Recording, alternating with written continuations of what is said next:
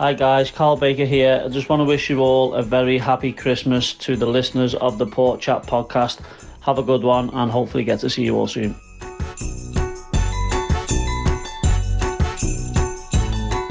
I just thought I'd jump on to wish all the Port Chat podcast listeners a Merry Christmas. Hope you have a top time with your families. Look after yourselves, stay safe, and all the best for the new year from Big L.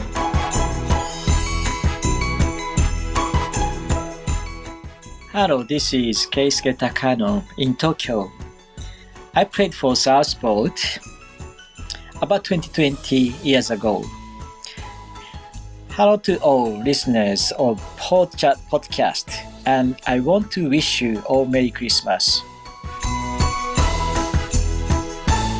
Hi, this is Steve Hall, uh, and I'd just like to wish all the listeners of the Port Chat podcast a very Merry Christmas and a very happy and healthy New Year. Hi, Steve Whittle here, um, former player from uh, 1980s, 90s, and 2000s, former uh, assistant manager or caretaker manager. Just wishing all the uh, Southport players good luck for next season, all the Southport fans uh, good luck as well, and a happy Christmas to everyone. Hello, everyone. This is Andy Whitaker. I'd like to wish all the listeners of the Port Chat podcast a very happy Christmas and happy New Year. Hi, it's Brian Butler here, wishing all Port Chat podcast listeners and Southport supporters everywhere a very Merry Christmas and the best of wishes for 2023 and beyond, where hopefully Liam, Terry Mack, and the lads will be successful in achieving a return to the National League. Merry Christmas, everyone.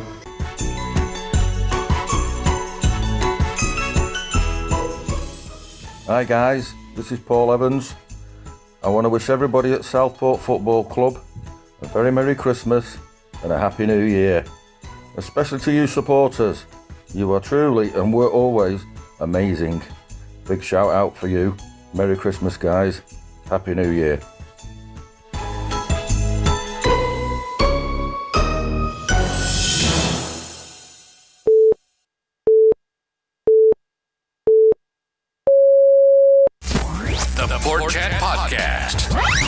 Sponsored by the Berlin Tourism Board.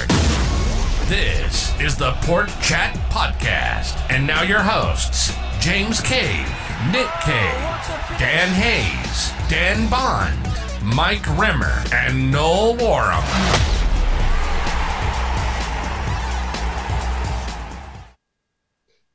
Good evening, everyone, and welcome back to episode number 11 of the Port Chat podcast. And if you couldn't already tell by that absolutely fantastic intro, it is indeed the Christmas special. I mean, I've got to give a massive load of plaudits for that introduction. I think maybe we peaked too early on that one, but that was absolutely fantastic.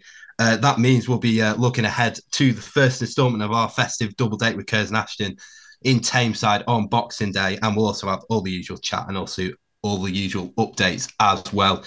So, joining as always is James Cave, Noel Warren, Nick Cave, and Dan Hayes. And back after his week hiatus, we have dragged Dan Bond out the pub just long enough to record this podcast. So, how is everyone? Good evening. Everyone had a good week? Hello, everyone. Fantastic, Mike. Good evening, everybody. Merry Christmas. Hello. Uh, yes, very, very Christmas. Uh, well done to Dan for uh, getting Kenny Takano. That's amazing, Takas. What a legend. Um, yeah, so is it because like last week, I think it was off air, but we did challenge Dan to see how many uh, former players we, he could get to leave us a message, and uh, it is it is helpful that we have the secretary of the Former Players Association to do that. Um, so well done, Dan. It was a, it's a fairly good collection. Well, we're uh, probably letting letting people into a little secret that that's not all of them yet, is it? oh, more to come. How are you going to upstage Kenny Takano? Well, we'll try. I've had a lovely week because I've been off work and I've done nothing. So there we go. Typical teacher. Yeah, Oh, they're, they're never in these oh. teachers, oh. are they? Yeah, and as a slight warning, I've cracked open a bottle of Prosecco because Christmas, isn't it? It's Christmas. Just use that excuse for the next two, three, four, five Years. months. Years. Decades. yeah, I use it every week. yeah. Da- yeah, danger it fizz. Danger Yeah. Fizz. Channeling channeling the spirit of Bond for this. Uh, so, so tonight, um, while recording this, recording this on the Friday, the 23rd, Christmas Eve Eve, um, it's a very, very special event in Berlin tonight. Uh, you know, referencing our sponsors, uh, the Berlin Tourist Board. Does anyone apart? Does anyone know what it is? Don't know what it's officially called, no, but I, I, I've, I've got an idea what's going on. Yeah, I know because you put it on the WhatsApp group before.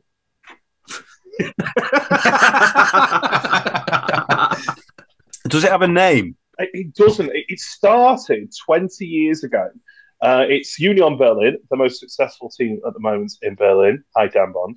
Um, and not Hertha. But yeah, so uh, Union Berlin sta- stayed in the Stadion An der Alten Försterei.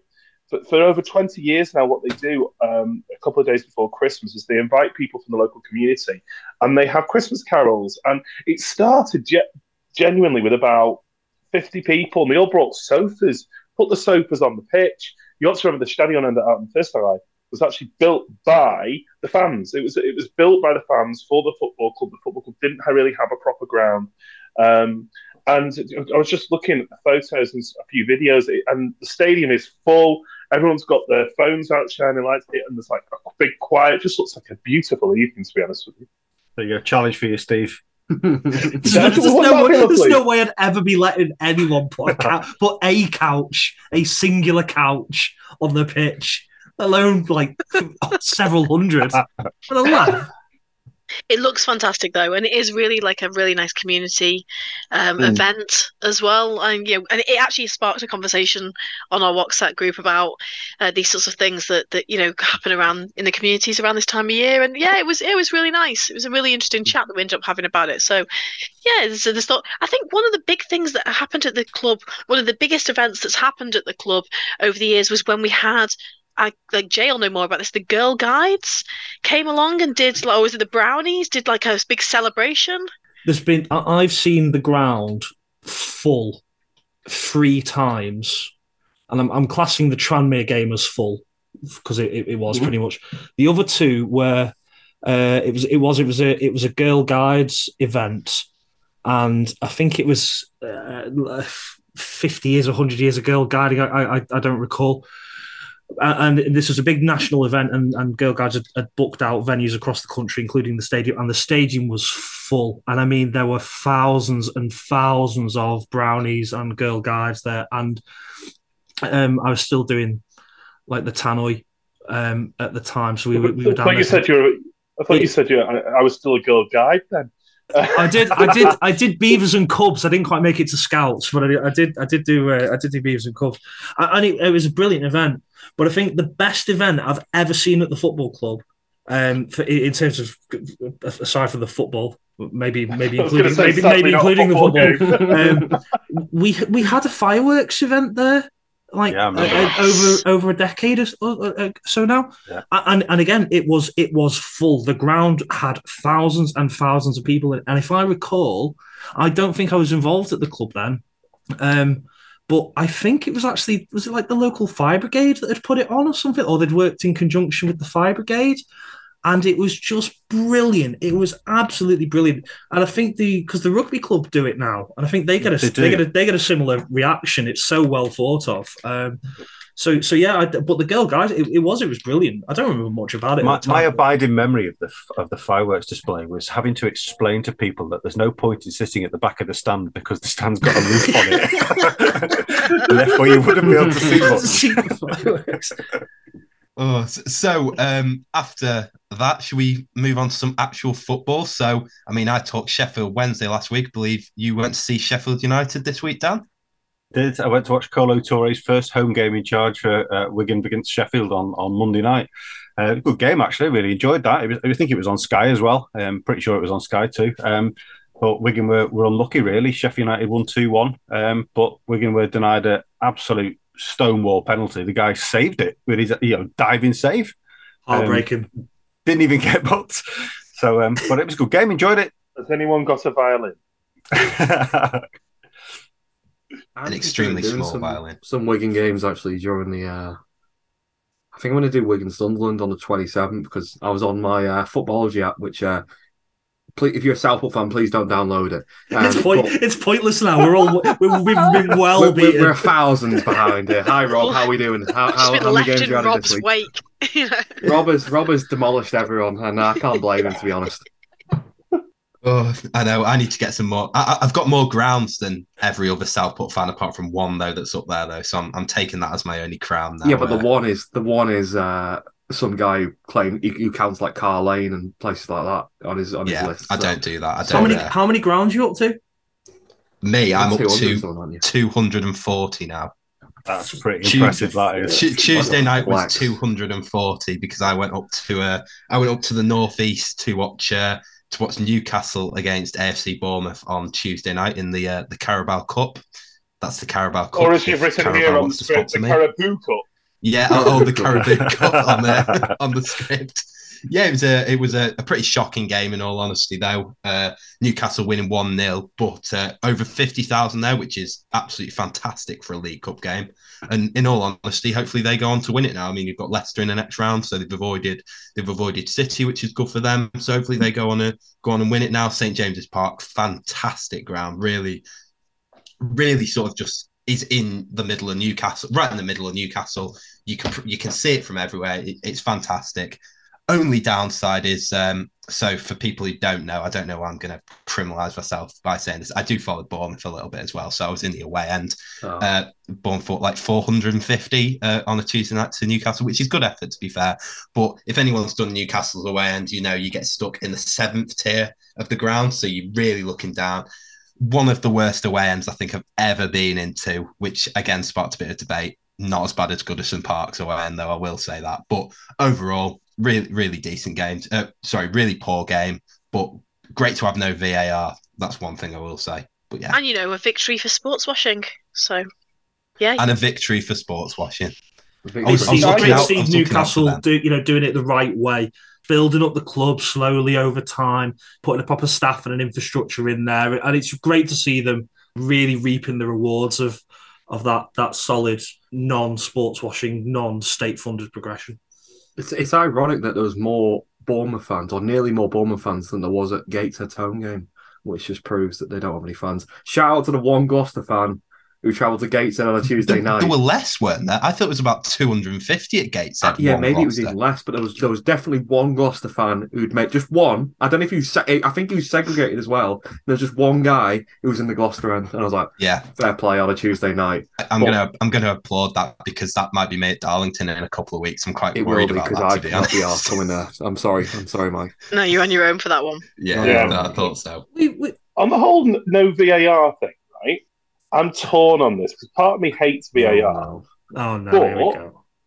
But last night, Rodri for Manchester City against Liverpool should have been sent off twice. Once for kicking out on Fabio Carvalho, and then secondly for kicking out on Chukwuemeka, as he's otherwise known, Fabinho.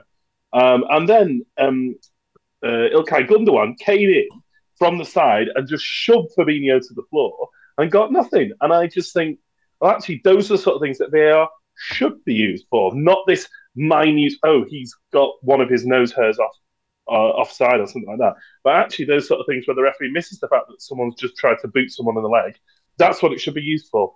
Yeah, but are we not talking about look, talking about class refereeing? You look at the World Cup final where a referee in real time um, managed to spot a, a dive in the penalty area and gave He the you know, record. He was, He was brilliant. So brilliant. so so you can say you can. I- I don't. I think I don't like VAR, and I think more should be put into um, the support and training of referees. And remember that at the end of the day, the whole point of sport is you know we, we are a bit we are infallible. You know we're not we're not sorry we're not yeah we're not kind of perfect. Um so you know there's going to be there's going to be errors made by the humans that are officiating matches. And and seemingly VAR is not entirely perfect itself because at the end of the day it's still humans that are looking at the footage. So I, I don't know how I'm saying I'm, I'm I'm not a fan of VAR I think more should be put into the support and training of uh, referees assistants and that kind of uh, the support staff. I take your point as well, Nick, about um, training and developing referees. Oh, Um, no. There's there's two problems with that. Number one, uh, seemingly half of the referees that are used by the Football Association, the Premier League, come from Manchester, and seemingly are always used when Manchester clubs, particularly City, are used. The second point is if we're talking about the people who are responsible for training and improving and developing referees, well, guess what David Coote's job is from last night? Oh, not him.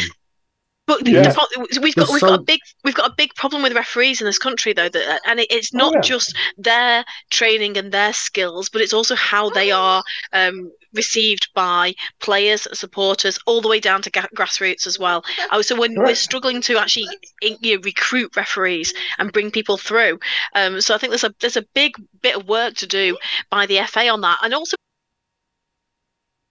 Sorry, I was muted by our child who's decided to infiltrate the podcast. He's just like, nah, nah, mom, we're not talking about referees. But also, we talked about managers last week again, like about the England manager being English.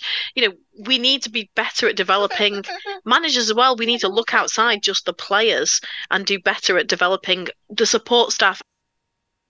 Damn it! Damn it, child! oh, he's figured out which button to press now. I'm gonna have to either put him to bed or just deal with this. I thought it was really nice for us to receive a heartwarming message on social media from the referee's development officer for North Riding, encouraging people to get into refereeing and to develop and you know to get involved, pick up the whistle walk. And I thought, oh, I'll see who this is. Ross Joyce. oh, Oh, dear. painful memories, painful If he's the man who's in charge of developing the referees in Yorkshire, Not a friend my of the pod. actual definitely. I do think the worst decision he still gave was the Chris Ullman one against Woking, where the goalkeeper literally WWE wrestles him to the floor. Play on, and there is oh, it, it just defied any explanation of sanity. And in a shot move, we lost the game two one in the last two minutes because that's what we did that season. Uh, but um, oh, if he is in charge of the next phalanx of referees, heaven help us.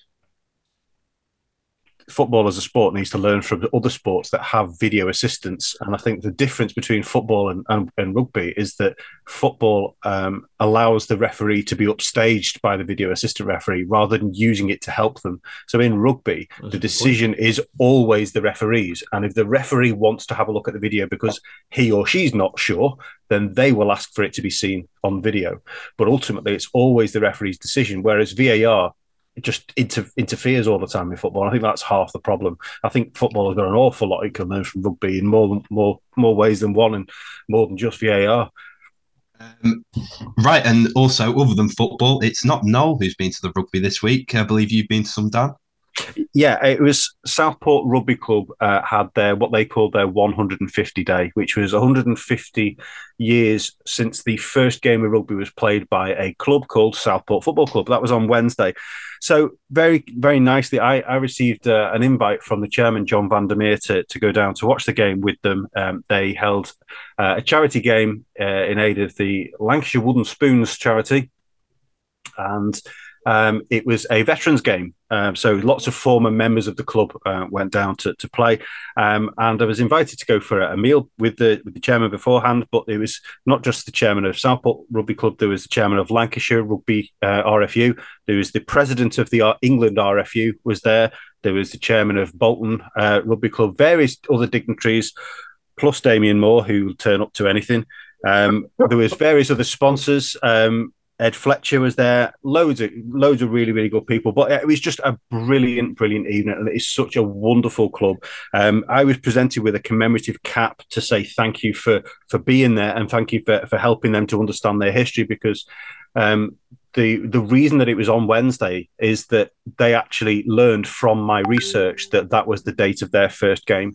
They didn't know that prior to me publishing the book. They just knew that it was in uh, in 1872. So it, I, I was made to feel like royalty. Uh, it, they were they were just such lovely guys. And then I even got an email the day after telling me that I was I will always be welcome at their club. And as a result of that, I've decided that I'm going to join up and, and be a social member and, and pay to to be a paid up member of their club as well because they are just brilliant, brilliant people. And as I said, in terms of VAR, football's got a lot to learn from rugby.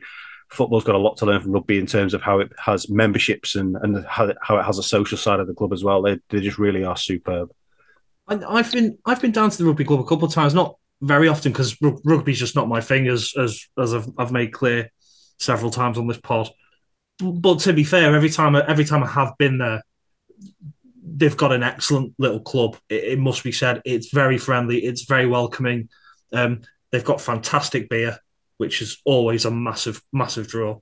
Um, and it, and it, you know, I, I I wish him every success. Say, say rugby's just not my thing. I, I can't see myself ever being a regular down there. But every time I've been, it's always it's it's been a really really enjoyable enjoyable time.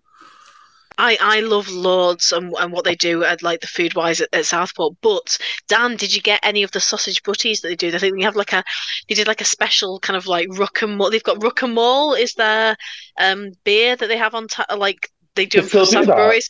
I believe. Well, that was the last last time we went, but they also had specialist sausage uh, butties as well, made from the same kind of recipe. With a bit oh, of, oh gosh, so they were so good. Well, it's they all proper homemade. It's all proper homemade food, and you know there was curry and chips and all sorts of stuff during the game. The the meal beforehand was a, a sort of full on Christmas sandwich, which I've witnessed the Tory MP eat with a knife and fork. Say no more about that. Moving on. Other political parties are available. I think Bond, did you go anywhere this week, or have you just been drunk? Uh, went, well, I went to the pub. Was that? I went. To, no, I went to my AA meeting. I went to my AA meeting. Uh, it was very interesting, actually. I it's Derby County uh, against Forest Green Rovers. Uh, Why? So David. Why? Why? Another ground tick off. I've never been. I didn't go in twenty. Oh, you didn't. Oh, I was too young. I couldn't have got my own. I was too young. Um, the ultimate Southport FC experience. That was, was it really good? I missed a good one. I definitely. It was never a, a penalty. One. It was never a penalty. Never a penalty. Well, it didn't look like a penalty on the uh, on the replay. Uh, but oh, it, no, was a, it was a great day. That my job on the day was to help our mascot get into his costume and make sure he got out on the pitch all right. That was brilliant. That was so much fun behind the scenes. It was really good. Um, but yeah, I watched um, David McGoldrick score a hat trick uh, at the age of 35 against Forest Green Rovers and they won 4 0. Another ground ticked off. It was quite good. The pie was dreadful though. The pie was just like molten hot, sort of liquid that you just bit into and it's hotter than the sun then. Uh, but no, it was all right. Anyway, it wasn't that expensive as well. I will say that. I think I got it for like 20 quid, which for champ- a championship game isn't too bad at all. Oh, no, League, League one. one. The League One. Forget that League One now. Sorry, Derby fans. Obviously, I'm aware that the rugby club are part of sort of the greater sort of Southport Sports Club, which involves the hockey club, which involves S&B Cricket Club, uh, and all those different. Um, you know, I'm sure there are a variety of different sports clubs. I don't know that they're involved in this sort of conglomerate where they all work together. Um, do you think genuinely that there is a place for the football club to become involved in that in some way, um, which could positively benefit everyone? Ideally, yes, but not without significant restructure at our end. I think I think the desire is that all of the town's teams work together. They, they should do. It should be for the benefit of the town, shouldn't it? Everything we do should be in the best interest of the town, and therefore, by you know, by virtue of doing things in the best interest of the town, we'll get the best out of it as well. So it should be the case for all sports. Um, but I don't think the way that we're currently set up lends itself to that, and I think we would have to change a lot more than they do. Um, our, our membership model, for example, it's we're, we're not a social club in the same way that all of those other entities are. We are a uh, I don't know how you put it, and we're a, a, match day company, if you know what I mean.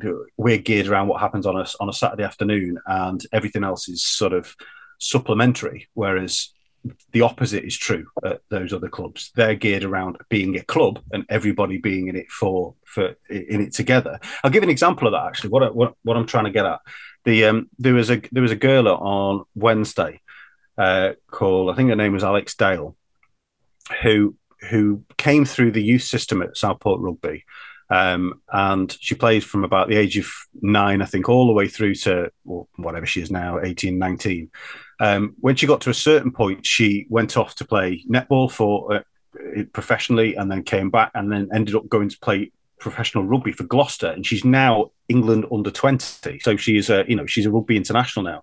But she came back on Wednesday to help out behind the bar and sell raffle tickets because Southport Rugby Club is her club. And that's the feeling that people have once they've been part of that club. They feel like it is it's the part of them, and we don't have that.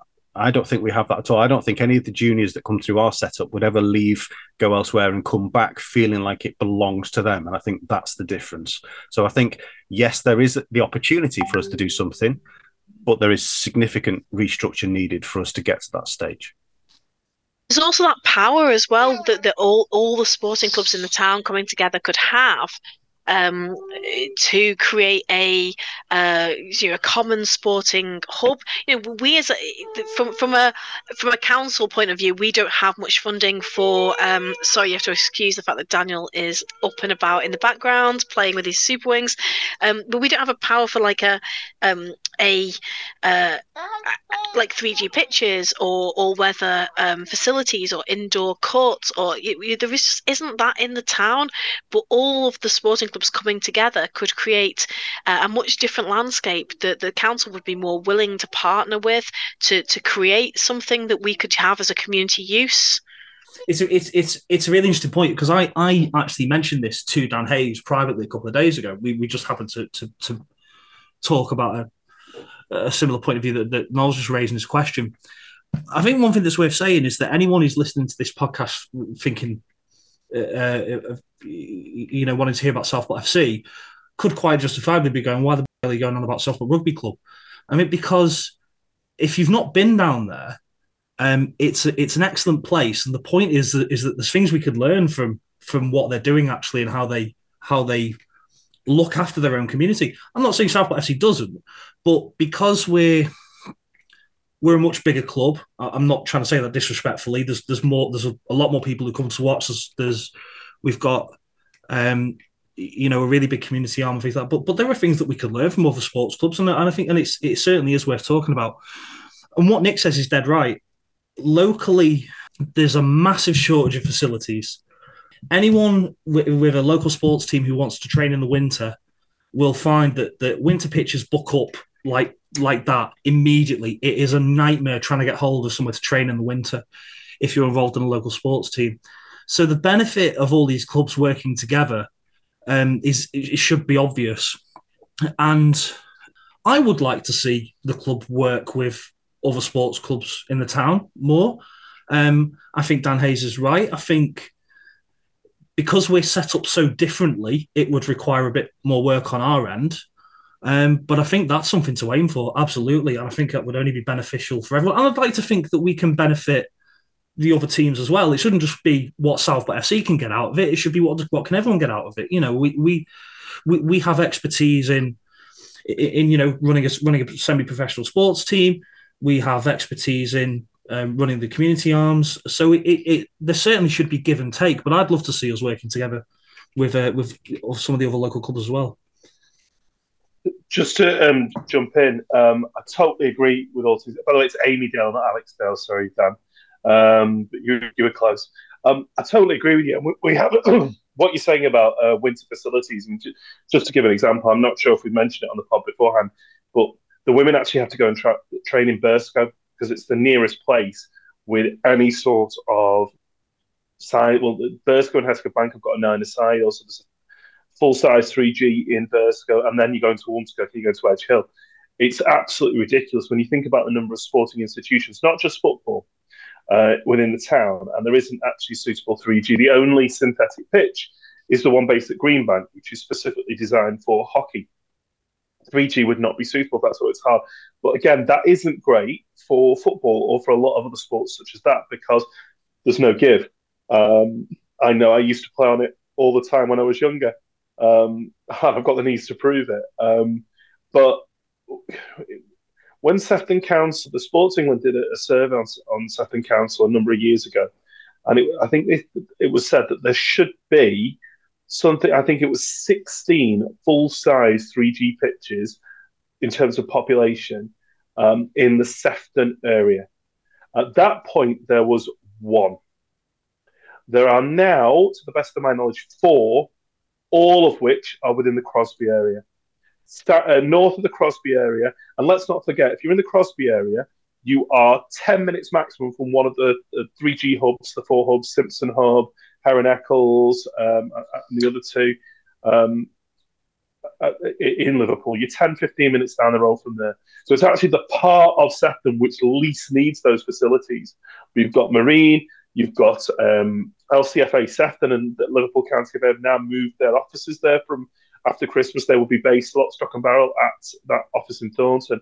And there is nothing north of um, Crosby. I, I just think it's scandalous, and I just think it has a huge impact on the health of young people in the town.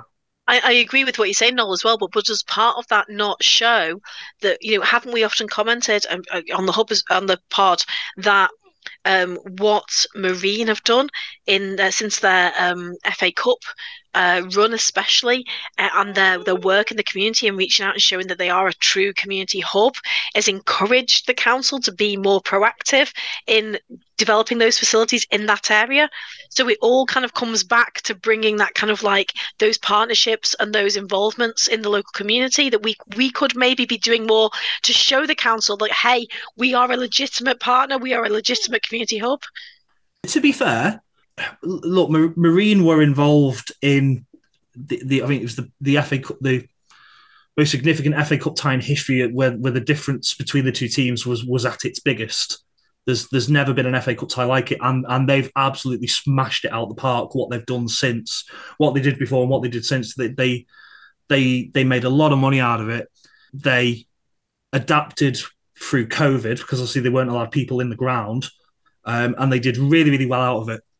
As someone who has uh, as as one of the often four or five people who has been to council meetings to sit through them, the council doesn't have a pot to uh, the council will match fund, probably, the council will probably match fund an initiative in the local area. Um, Noel alluded to the what he was referring to was the council's pitch strategy, uh, which I, I, can't back the numbers up, but he was right. There, there was a shortage of 3G football pitches identified across Sefton. Um, and since that report came out, which was a, a, a, fair while ago, it was like seven or eight years ago, I was led to believe that there's, there's been a new one since, but I don't think it's been made public. And I don't know how true that is. There's been, as, as Noel says, there's a couple now down in the down in the Crosby area. The, the, the problem that we've had in Southport is that there's been a couple of ideas and initiatives locally, but essentially the right people haven't been put together and they've not found the right place to do it. You know, there's been people who've talked about putting something on like Meols Cop, whether it be the triangle or whether it be the schools, um, the schools part. And they'll do all the ground surveying and, and, and testing and, and seeing if it's the right place. And they go, yeah, you can build a 3G pitch here, but it's going to be a bit more expensive because the ground is because the, the soil structure isn't right or the sand underneath it. So yes, you can do what you can you can build one here if you want, but it isn't the best place to do it. And as such, there are better places in the area for match funding. So if we're going to fund one project in the area, it probably isn't going to be here. So tying all of that together is one of the difficulties that we have. But it goes back to the point we were making. If if we were if if the clubs in the area, including Southport FC, were slightly more proactive and all talking to each other, um, you, you know, this is maybe something that that we could we could aim to sort out. To be fair, I would expect the club to have some idea or some plan or have had some discussions about where they could put a 3G or 4G pitch in the area. Can't say more than that, or, or I don't know more than that, but I would expect that they've had conversations on that nature but those conversations have been going on for years. We're talking we're talking over a decade. Oh, yeah, yeah. Those conversations have been going on that I've been aware of for at least the last 15 years. There have been conversations and there's been pitch, there's been soil analysis, there's been groundwork analysis done uh, for over a decade about where we could put a community hub in this town where the, the football club effectively acts as a lead partner in, uh, along with, you know, educational partners, etc. Um, and it, and it, it's not made any progress in that time. Um, and, and we need it now. We're crying out for it now. I was going to say we are crying out for it, but I think we, we need to be careful not to make the mistake of thinking that the only community work we can do is if there is a 3G or 4G pitch. Correct. There isn't. Yeah. There's absolutely loads that we can do in conjunction with the other clubs, regardless of whether a 3 or 4G project ever goes ahead. There's tons, even to the point of looking at our membership structure and the way that we sell our tickets and the way that we work with with the other clubs in terms of schools programs and, and things like that, how we link up with local health organizations. There's loads of stuff. So, going from one element of pitches to another, we'll talk more teams have had fun with floodlights this week. Prestwich Heys against Longridge this time. And I think a few of us have memories. I know I have from a game in Sussex last season. Um, but I believe Southport have been involved in one as well in re- uh, well, not recent years anymore, over a decade ago now. Well, that makes Oh, us feel yeah, old, thanks doesn't for that, it? mate. Yeah, nice one, thanks, yeah. thanks, Right, Mike. sorry. Yeah. I'm, I'm gonna can I can I step up here? Uh, Stalybridge, Staley Bridge. Uh, we um, we have mentioned the Stalybridge game on the pod before. I think only very briefly. Um, we were drawing away at Bower Fold, and the floodlights failed towards the end of the game. I think they tried for an hour to get them back on and couldn't, and they abandoned the game. Uh, and while both the managers were happy to just call the result as it was, the league forced us to replay it. Um, we did win, uh, but the replay was the only game I've ever been ejected from. So because we we were all hilarious, we turned up at the rearranged fixture with um, torches and glow sticks because we were the height of comedy. And dead early on in the game, we had a goal. I think either we had a goal disallowed or there was a decision against us. And and, for, and quite stupidly, I threw a glow stick onto the pitch. Not maliciously, not at anyone, and it was a ah for Pete's sake sort of gesture. But I, I just I had a glow stick in my hand and it went on the pitch, and no one said a word for about ten minutes until the steward came up to me and quite quite politely, not aggressively, very civilly, came up to me and said, "Sorry, sir, you've you've thrown an object onto the pitch. I'm going to have to remove you from the ground." And I went, "Oh, I did, yeah." "Uh, okay, sorry about that. Yeah, let's go. And he walked me out of the ground. I'm like, what do we do now? Well, thankfully, there was trees at both ends of the ground. So I climbed a tree. So I climbed a tree and watched the game. and then at half time, right, at half time, because you want to swap ends, don't you? And there's trees at both ends. So I thought, well, I'm going to walk down the other end and I'm going to find a tree at the other end. And a, um, a, a, a catering lady was taking the bins out at half time and had left a gate open into the stadium. So I just I just walked back in. So I thought I'd best not go stand with the Southport fans. That's a bit obvious, and the guy will be there looking for me. So I just sat quietly in the stand on my own until about 80 minutes. And then for the last 10 minutes, I um, went back with the fans and he clocked me. The, the steward who ejected me clocked me at about 88, 89 minutes. And he went on, I, I heard him on his radio and he went, Hey, head's back. um,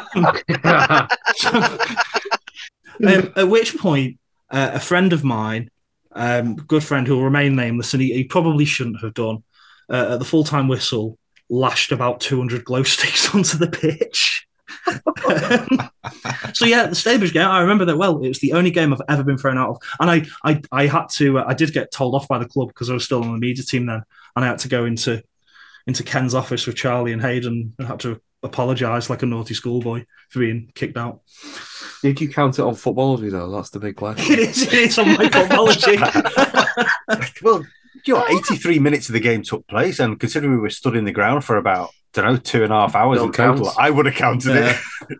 it was bitterly cold that night. It was abandoned. I remember that much. I think it was something like 29th of December or something. It was like really, it was like Christmas time. It Christmas. was, New it Year was time, both wasn't sides of the, it was both sides of the year. I mean, the, yeah, it was, yeah. Uh, it was uh, it was bitterly cold. A, eight, a nil nil, eighty three minutes. Nobody wanted to have to replay the game. Everybody was happy with the draw. Everyone was happy with one point. The, both of the managers said so in the press afterwards, and we were all thinking, "Oh, they're going to make us replay seven minutes," and they didn't. They made us replay the whole game. But if they hadn't done, we wouldn't have won the league. So it's all right, isn't it?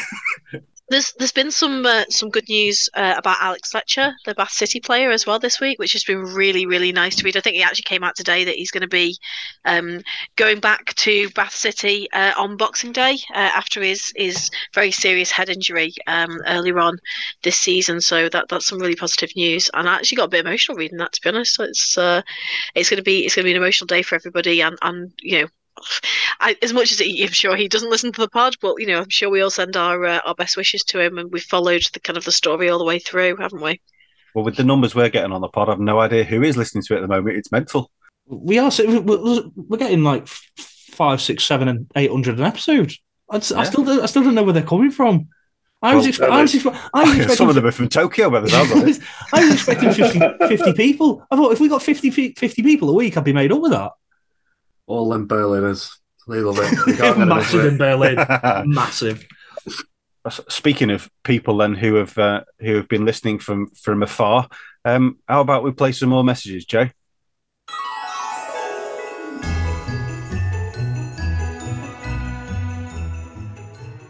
Hi everyone, it's Sean Morley here. I just wanted to wish all the listeners of the Port Chat podcast a happy Christmas and a great new year. To everyone at the Port Chat podcast, it's Dave Gamble here, wishing you all a very happy Christmas and a great new year. Come on the port. Hi everyone, it's Alan Mugan here. Just want to say a quick hello to all the listeners of the Port Chat podcast. I wish us all a Merry Christmas and a Happy New Year. Hello, former club captain Scott Brown here. Just wanting to wish Southport FC a happy Christmas and all the best for the new year. Take care. Hello to all you Sandgrounders people.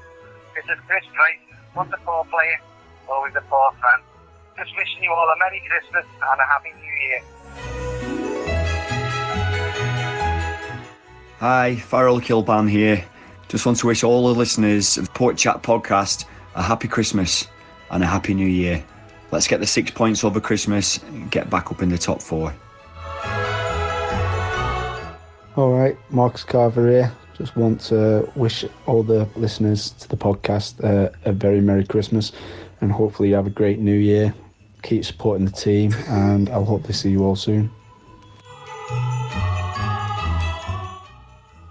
Hi all, it's Jed Kilter here, a member of the 1998 FA Trophy final team.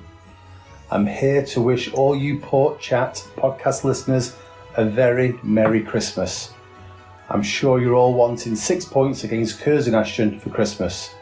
And of course, a prosperous new year to all of you. All the very best, Jed.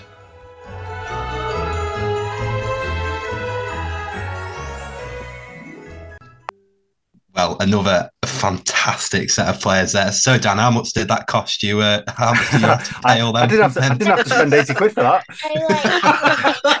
I feel attacked. I feel attacked right now. I toted it up over over two and a half thousand appearances for the club in there. Pretty Totaled good, up. isn't it? Yeah. Great Wow. to hear some people. I mean, Marcus still keeping in touch with us. He, he's, he loves the place, doesn't he? Marcus, if you are listening and you fancy a game, what a When he said, "Oh, FIFA, yeah, come on. When he said, "I'll see you all soon," I was like, "Please." Is that is that an indication that part three is coming? Is he reading too much? Well, so so so Jay's. I mean, Dan did an amazing job at getting all those players to, to send the messages, but Jay spent um, the best part of the day kind of editing them all together and, and doing it. But alongside our our oldest uh, son Daniel, you do like to do the Christmas messages with Daddy, and he's basically been sat there all day with him doing the Christmas messages with Daddy, and now he's he's, he's almost got to a point where he can reel it off himself. Can you say Merry Christmas? Merry Christmas. To the Port Chat podcast. Port Chat podcast. Oh, oh Hey. amazing. Love that. So yeah, Dan- Daniel's added into that. News time. It is definitely time for the news, especially after uh, after what's happened today. Yep.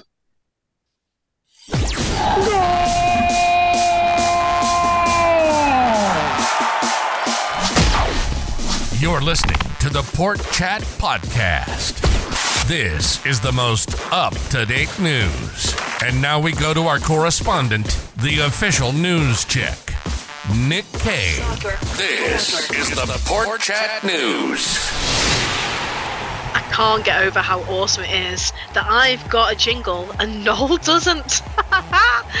anyway, we've had some news. We've got some news. Live, exclusive news. Uh, we have signed a person, a whole person, to play for Southport FC. Josh Miles signed from AFC Liverpool. We don't know an awful lot about him, but he is a youngster, 17 years old. Um, big hopes for the future. Liam's got a bit of a knack of um, of seeking out these talents, hasn't he? Yeah. he has a good track record of it. He has a good track record of um, bringing young gems in, polishing them, and then uh, obviously giving, giving them the opportunity. But it's also uh, quite obvious that this has uh, also come about through Liam's work with the Steven Gerrard Academy, uh, as he's also part of that. So, yeah, I mean, welcome to the club, Josh, and uh, and let's. Uh, he is in. I believe he is in the squad for um, for Barcelona. Yeah, that's an interesting one, isn't it? He's going straight into the squad because I think they've been quite careful to say that this is a signing for the future. So I don't know whether we can expect to see him uh, uh, play a part uh, on Boxing Day, but um, it'd be good experience for him nonetheless. Is he the youngest player we've ever signed? I know Zach Ali was quite young, but do we have any? I have to have a look at his date of birth. I'm not sure. I don't think he, he won't be the youngest player to ever play for us. I'm sure of it. It's quite scary, really, isn't it? He- He's he's four years younger than me, which makes me feel like is making me feel really really bad that I don't play for anyone like Southport. But yeah, as, as I say, it's a it's a good it's a good sign. And at 17 years of age, if you're getting picked up by a National League North club, there must be something about you. And as long as he hasn't got that far through the Steven Gerrard Academy that he's learned how to slip and cost teams titles, then I, I'm pretty I'm pretty happy. Oh, shots fired! Very good, Dan. Thank I you. Thank you. Oh, um, yeah. I mean, don't don't don't make me work out how much younger he is than me. That's that's not. I, I need to get my abacus out for that. Um, on other news, uh, we've got some rearranged fixture dates. Uh, so we are um, we've rearranged our Boston home game for the seventeenth of January, and the uh, seventh of February we are away at Hereford. So have you got your hotel rebooked for that one, Mike? Yeah, so thankfully no one came forward for that 21st December hotel in Hereford. So I- I've, I've moved it now. So uh, yeah, we, we it's all booked. We've got Airbnbs for Blyth, hotels for Hereford. It's it's all looking good for them. Uh, them them away games. That's five away games in the space of two weeks. By the way, for anyone who's really looking forward to Jan end of Jan, uh, start of Feb. But it should be should be a good uh, a good couple of weeks watching the port. That should. Disappointed we're not staying down the hill in uh, Newcastle. Should have come. The Should have come on famous hill. Tuesday. Yeah. If you know, you famous know. If you know, you know. That's all I'm going to say. And the famous roundabout. But if you know, you know. If you know, you know. You know, you know. Are we expecting any more incomings? Because particularly because we've got um, this um, mysterious foreign-bound player, as it were, this player who's bound for um, this move abroad. So, as and when that happens, are we expecting? Would any? I'd like to think we would be one in, one out. And no disrespect to Josh coming in as a young prospect, but if it's going to be someone, if they're going elsewhere, then obviously it's someone who's probably going to be a first-team regular. So, would we want to? Would we want to see someone else come in? I mean, I'm still waiting for a replacement for Marcus Carver, personally. Um, to, to be very blunt about it, I think that's what we need. I think that's what we're looking for. I, I He just would said he'll see see it that. soon. He just said he's it's, it's the start of a trilogy. It's coming. I mean, in terms of given it- he's ability let the wise, uh, ability wise, I agree in it. We we are missing that Carver role, aren't we? But I think in terms of pure numbers, um, no. I think if we do lose this player uh, in January, which is looking very likely, I think we we probably have to because we're running a threadbare squad as it is. Now, I know budget wise, we're probably bottom three or four of the league, so I know we haven't got much money to play with. But um, it, you know, it is what it is. You know, but if you're going to lose a player um, that's uh, of a caliber that um, is capable of getting picked up and spotted by by other clubs, particularly clubs abroad, then we're going to need something. And there's also the news about the, um, that infernal um, streaming platform launching, and they've sent a load more information out about that. It just looks horrific, doesn't it? Well, yeah, even though they've sent more information about it, it's still not really. They've not like made a better deal with the distribution of funds. They've just they've, they've created an international um, ticket, uh, which means they can send sell it legitimately to international people who don't have to be uh, bound by the three p.m. blackout. Anyone who wants to buy it uh, over the uh, Christmas period, though, is entirely screwed because all of the games are three p.m. Saturday kickoffs. So another thing I've noticed the way that they've structured it as well, and it's very clever. So if you bought a ticket for, let's say, hypothetically, Southport at home to Boston United, and you were a Boston fan that hadn't travelled, but you wanted to watch your team, and the game was postponed, tough because there's plenty of other games you can watch because you haven't bought a ticket for a game, you've bought a ticket to watch all of the games, and therefore because other games are on, you can't get your money back. Yeah, I've seen a few people complaining that they haven't had refunds as well. So it's yeah, it's not looking good. Uh, The whole thing's murky. Um, I'm hoping that we might actually be able to get comment in the new year from somebody that was present at those discussions, though, as well. I'm working on that for us, so it'd be interesting to hear. Uh, although um, they weren't also entirely certain about the distribution of funds element of um, of the package, so it sounds like the whole thing's very murky. I- I'm sure the National League will have written everything down because they do that for all of Oh, their meetings and make it publicly available. Take the minutes and minutes of their thing. Minutes will be there, yeah. Transparency. Transparent, open and transparent. Awesome. Thank you very much, Dan. So we actually have a game of football. Shockingly, we haven't played since 3rd of December. Uh, we have Curzon Ashton on Boxing Day, away from home as well, even more excitingly. So exactly one month to the to the day that we play Kettering. We're away at Curzon Ashton. So Dan, you've got details of familiar faces, former players, and all that. Yeah, I have. I mean, well, we, we hope we play Curzon. We hope we don't have a change in the weather again. Curzon uh, are from Ashton under Lyne, Greater Manchester, founded in 1963 and nicknamed the Nash. Uh, it was a merger of two clubs, Curzon Road Methodists and Ashton Amateurs, who played in the Manchester Amateur Football League. And the club's name was originally Curzon Amateurs before they changed it to the current one. Uh, In 2007, they were promoted to the Northern Premier League First Division as runners up to FC United of Manchester. They won the NPL First Division in 23, uh, 2013, 2014, and a season later went up again via the playoffs, and they've been in the National League North ever since. Our first game against them came in 2017 18 after we were relegated from the conference. And up until this season, we had never lost against them, but our FA Trophy defeat in November was the first time. We've played in 10 times in total, including a two all COVID game on Boxing Day 2020, winning three, drawing six, and losing one. Um, home matches have been played at the Tameside Stadium for Curzon since 2005, which has got a capacity of 4,000, and it cost them just under 4 million to build. Uh, last time we were there was Boxing Day last year, and we played out a rather dull nil-nil draw. Uh, Gates have only once exceeded 500 in the four away games we played there, dropping as low as 380 when we visited for a 3 0 win in April 2019. In terms of familiar faces for both sides, there are quite a few. Mark Bradshaw, Matty Challoner, Matty Flynn, Steve Howson, Jordan Lussey, and Darren Stevenson, including some direct transfers between us as well. In the past few years, we've signed Mo Ali, Doug Tharme, and not forgetting Cam Mason, who obviously won't face his former club this time around because he's on loan at Guiseley while he tries to get his fitness back. the loss uh, against Curzon in the FA Trophy, I, I'm not sure if we made it clear on this pod, so just worse, bears repeating, was totally your fault. By the way, I don't know if it, how much we've talked about it on the pod. I can't remember how much of it has, You has, might has made, has it, made yeah. it in, right? Because you're you're the last time you did this, which was what five weeks ago. You're like, oh, we've never lost to Curzon Ashton, and then what do we do? Oh, we it's lose- true. Well, well, It yeah. So I mean, it's it's still true technically. We've not lost to Curzon Ashton in the league.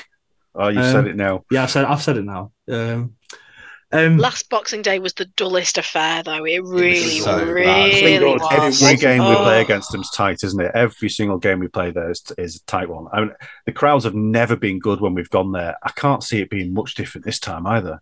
Last time we went there, wasn't it boosted by a load of German tourists? Or was that the time before? Hey, maybe we'll have some more. Maybe they'll come over from Berlin. They'll be following us. That rings a bell. That rings a bell. Them German tourists, but I can't remember what game it was at. Um, because we played them a lot. We've had trophy and cup game. Does anyone remember the one where Devon Green got shoved off the pitch into the fans a couple of seasons ago in the FA Yes. Cup? And Curzon somehow stayed on the pitch with eleven men, even though she, they should have ended with nine, and we still beat them.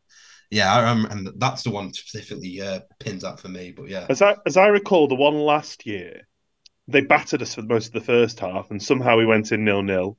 Uh, Cam made some excellent saves, and then the second half basically might as well have not happened. I do have a little bit of points on form for you. Not a, not a lot. Uh, they recently lost to Altrincham away in the FA Trophy. Uh, the Twitter account says they slumped to a one 0 defeat. Um, similar to us in terms of uh, rearrangement rearrangements for weather, um, but essentially they, they haven't had a win throughout the whole of December, um, although they've barely played. The last win was against this year's Whipping Boys AFC Telford on the 26th of November. Um, they've only played five games since they knocked us out of the trophy.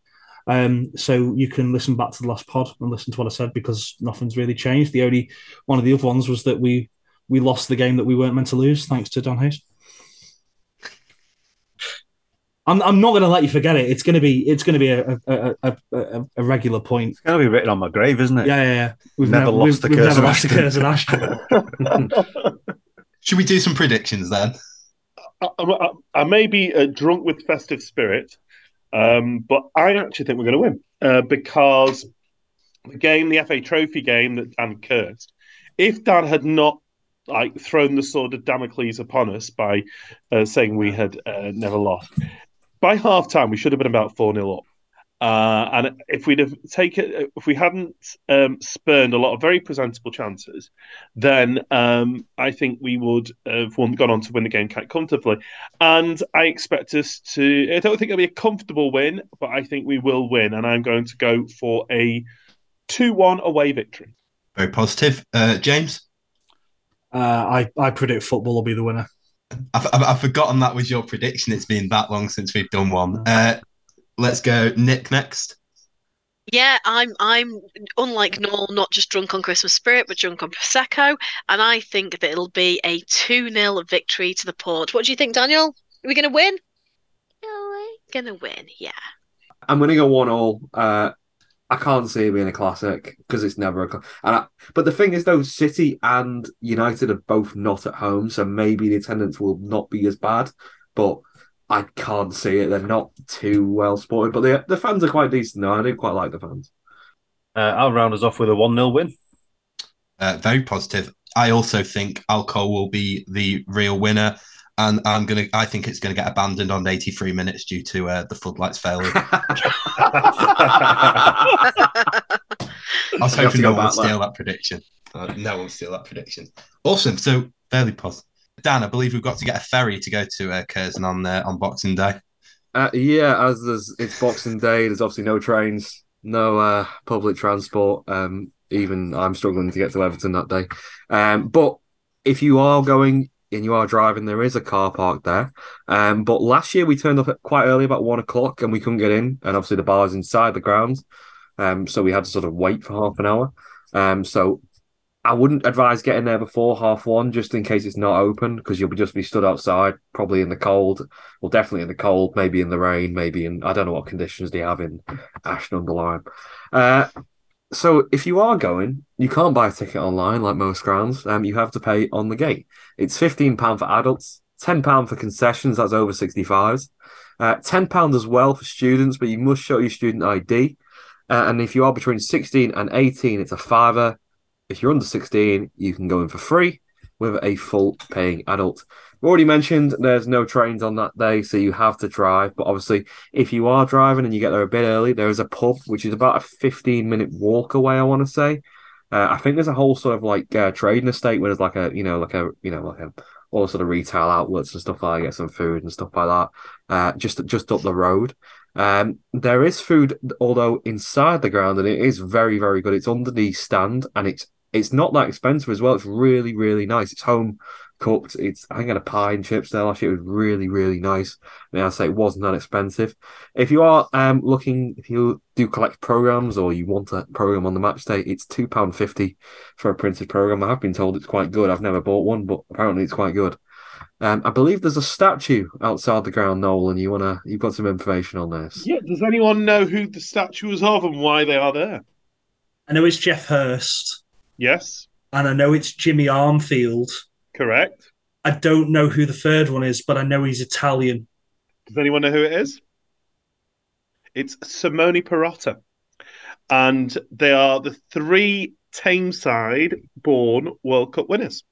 Uh, Geoff Sir Geoff Hurst was born uh, in Ashton itself. Yeah, uh, Jim, Jimmy Armfield was born in Denton nearby.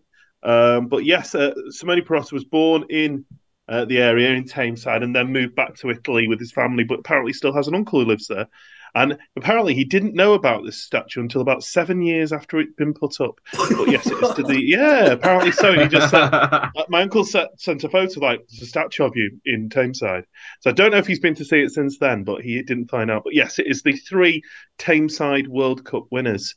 Um, so yeah, I think I think that's a, a, a cheeky little bit of football memorabilia. It certainly is. And yeah, it's uh, one to look forward to after not having a game for such a long time. Before we all go, can can can we uh, can we all just say what our favourite uh, Christmas chant is because there's been some debate on the uh, the forums this week, which I've much enjoyed. Although it means I've had the 12 days of Kevin Lee stuck in my head for about a week. Um, what's everyone's favourite Christmas chant? I'm old school. Away in a manger. More, but Morecambe or Fleetwood? More conversion. Yeah, Morecambe. I think it works best. Yeah. I can remember singing that at Christie Park. I think that is the club, but 12, 12 days of Kevin Lee does ignite something. the true feeling of Christmas. You know, like um, I think it was it was Swedes who put on Port Chat that um, he, he it was like borders on annoying, and I considered banning him for it, but I thought it's better just to let him live with the shame of having said something so so heinous. Um, but it, it probably has got to be away in a manger, definitely. I, I'm going to go a bit left field, and I'm going to say the Last Christmas, the JPK and Poku, or the Oh, alternate yes. um, DM Dale Martin version, um, uh, which goes into a, when when Dale changed his surname, we, we we went a bit crazy and rewrote it for him to Dale Bevington. We we sang the Twelve Days of Kevin Lee for our uh, our two young toddlers uh, the other day, and, and may have slightly traumatized them for all eternity. So We did. We sang. We sang it in its entirety, all twelve days, uh, and then the NSPCC turned up and told us that we we weren't we weren't allowed to do that anymore. I think I think I think it's been scarred on Daniel so much he could probably still do it. I, Daniel, five Kevin Lees. Four coffee, three coffee, two coffee. Yeah. Very That's- good. that's Stockholm Amazing syndrome, performance. that should have been Christmas number one, not some sausage roll eating Don't say it. Don't maybe edit it out. fella, bloke, man, and his weird wife. We're going to sing all of those on Boxing Day, aren't we, Mike? That's uh, uh, maybe slur then, possibly. Anyway, to lead us out of uh, tonight's edition, here's Dan Hayes with the twelve Kevin Lees. I do love that song, but a- about about eight Kevin Lees, it does start to get a bit wearisome. oh, what are you talking about? Give over. That's Noel not on next week. It's- Sorry, Noel. It's a Chris- it's a Christmas classic. It's the true meaning of Christmas. As opposed to late defeat. I think it's about time we wrap up. So thanks as ever uh, to everyone listening. If you like what you heard, please make sure you rate us wherever you listen to your podcast, whether that be Spotify, Google, Apple, Amazon Music, or anywhere else. And please follow or subscribe so that you get notified as soon as every episode is available. You can help spread the word too by following us on our new Facebook page and on Twitter. Both can be found at at Port Chat Podcast. And please help spread the word by liking and sharing with any football fans or Southport fans that you know. So, from everyone here, we hope you have a great Christmas and a relaxing break. But most importantly, up the port.